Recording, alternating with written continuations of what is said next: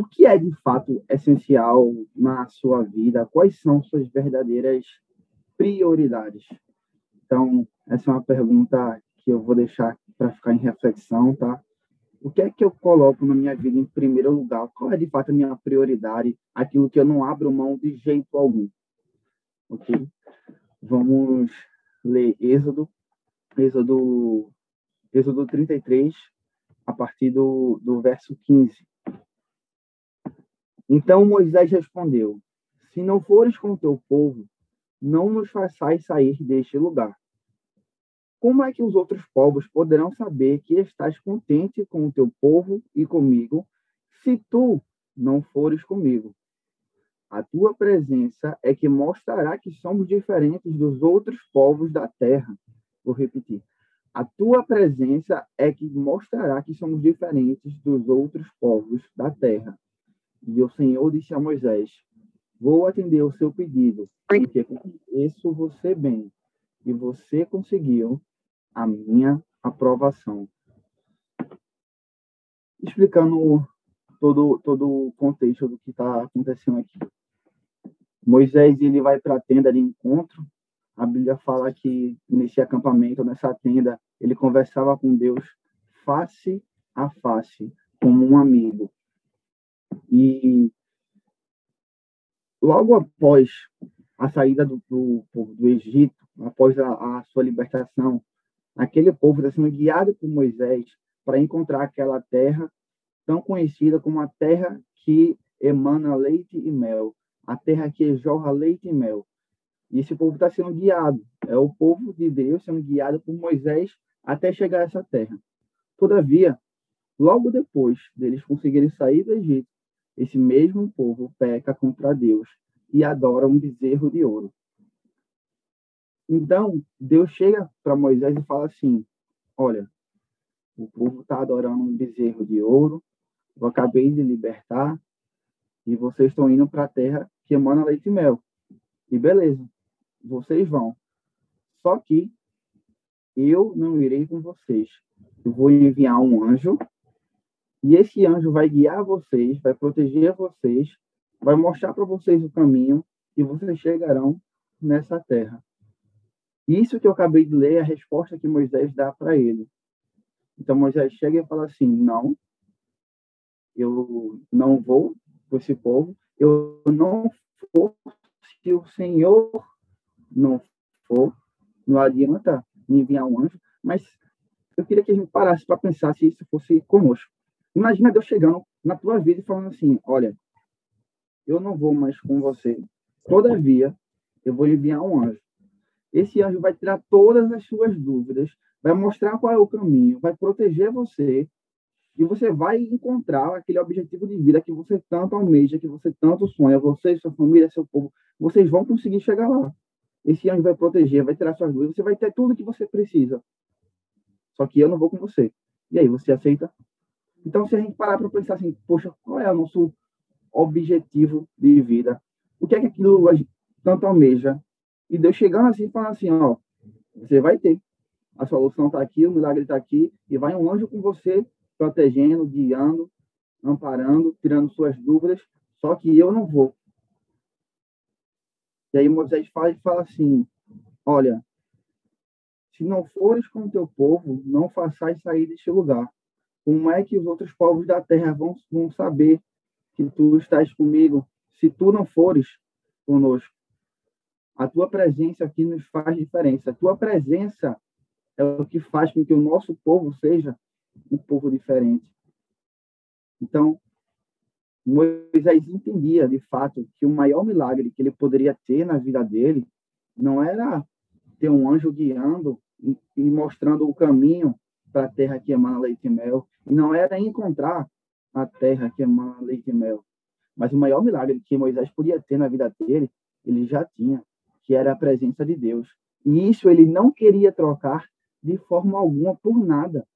Então, para Moisés, não adiantava ter o milagre de saber o caminho e o milagre de encontrar a terra, se não tivesse a presença de Deus. Porque a presença de Deus estava em primeiro lugar. Encontrar o caminho, encontrar a terra, era um detalhe que ele queria, que o povo queria, e provavelmente se perguntasse para todo o povo se eles topariam ter um anjo para guiar e chegar naquele lugar, eles iriam aceitar. Porque o que estava, de fato, uma essência no coração daquele povo não era Deus, mas era teu milagre, era teu lugar. Então, assim, eu queria saber o que é que está, de fato, em essencial no nosso coração. É a presença de Deus, de fato? Ou é chegar em algum determinado local?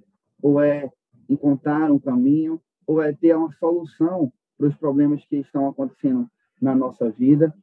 Então, o que é que de fato a gente coloca como essencial? O que é que de fato a gente bota e fala assim, poxa, disso aqui eu não abro mão. Para Moisés fica fácil entender que o que ele não abriria mão de jeito nenhum era a presença de Deus. Por isso que ele rejeita encontrar a terra, ter um caminho, se Deus não fosse. E aí a resposta de Deus é: vou atender o seu pedido, porque conheço você bem e você conseguiu a minha aprovação. Agora vamos para mais um exemplo de outra pessoa que colocava Deus como essencial, Deus como prioridade, que ele não abriria mão da presença de Deus. Vamos para Abraão, Abraão em Gênesis 22, 2.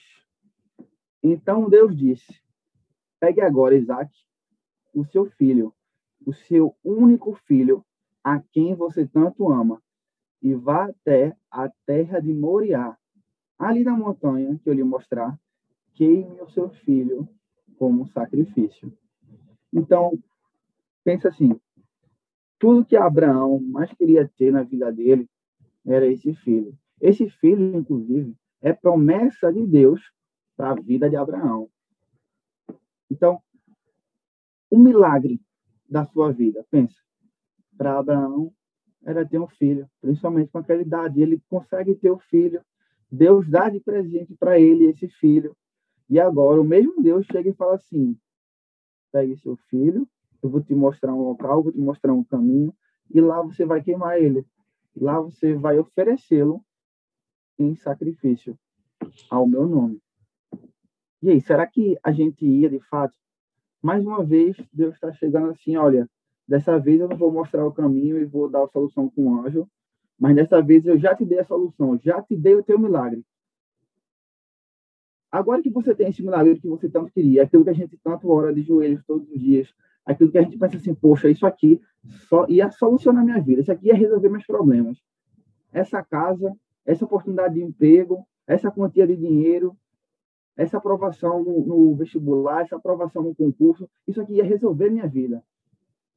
Agora, Deus não está chegando e falando assim, olha, eu vou dar um anjo, não vou com você, vou mostrar o caminho para você conseguir isso.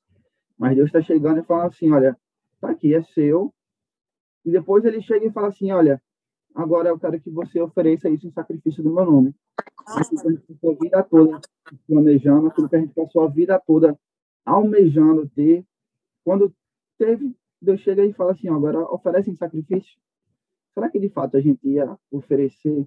Será que de fato assim como Abraão, iriam ser aprovados. E o que Abraão faz?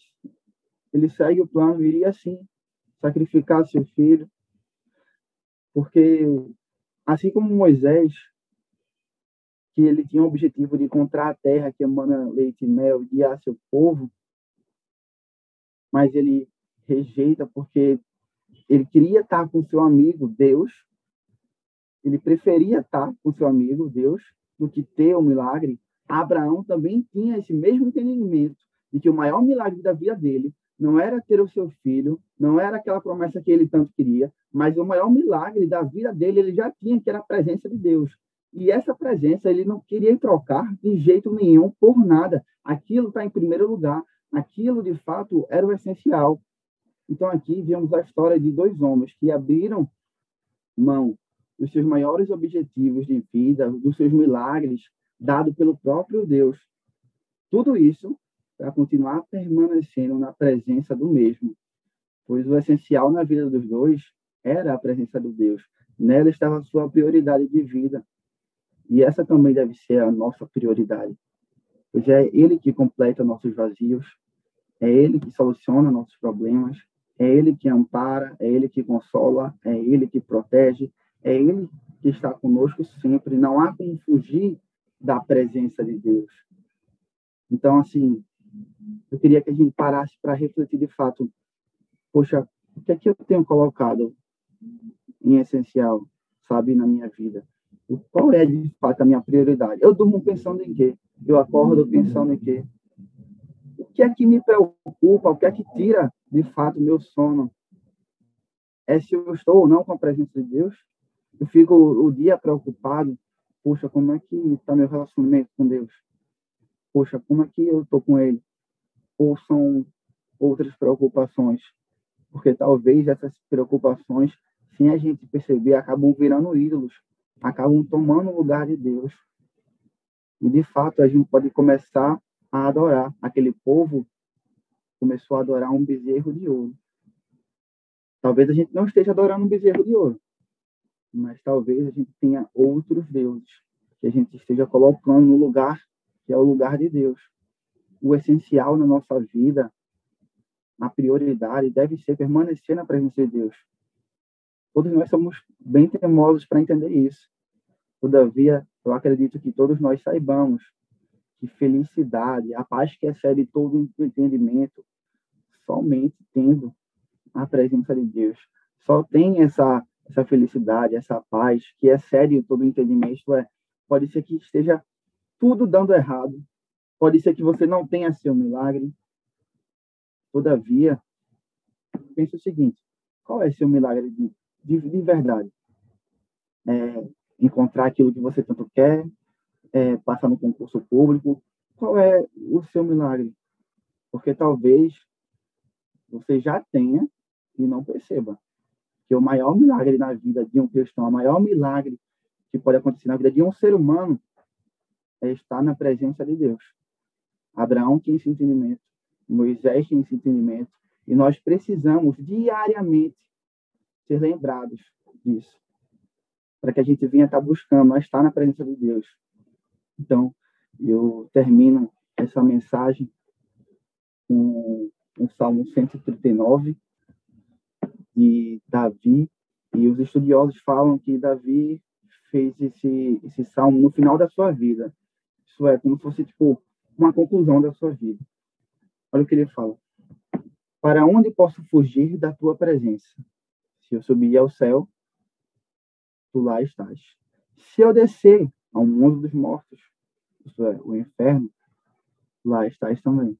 Se eu voar para o Oriente, ou for viver nos lugares mais distantes do Ocidente, ainda ali a tua mão direita me guiará, me sustentará, me ajudará e estarás ali me protegendo. Então, o final, a conclusão da vida de Davi, ele chega e fala assim: Olha, Deus, não há como fugir da tua presença. Porque se eu for ao céu, ou mais profundo mar, ali a tua mão estás. Ali tu estarás com tua destra, a mão direita, me guiando, me protegendo. Então, assim, Deus sempre faz parte da, da solução. E que a gente venha terminar essa mensagem entendendo que não há como fugir da presença de Deus e que essa presença é o maior milagre que a gente poderia ter na nossa vida. Então, que a gente possa viver expressando gratidão por isso, pois temos a presença de Deus em nossas vidas. Não há como fugir dela. E isso não é algo ruim ou algo para a gente ter medo, mas assim como Davi, que era o maior adorador e uma pessoa cheia de pecados, entendia, poxa, se eu for para a direita, se eu for para a esquerda, para cima ou para baixo, aonde eu for, a tua mão direita está ali, me protegendo, me guiando, e essa mão direita está conosco também.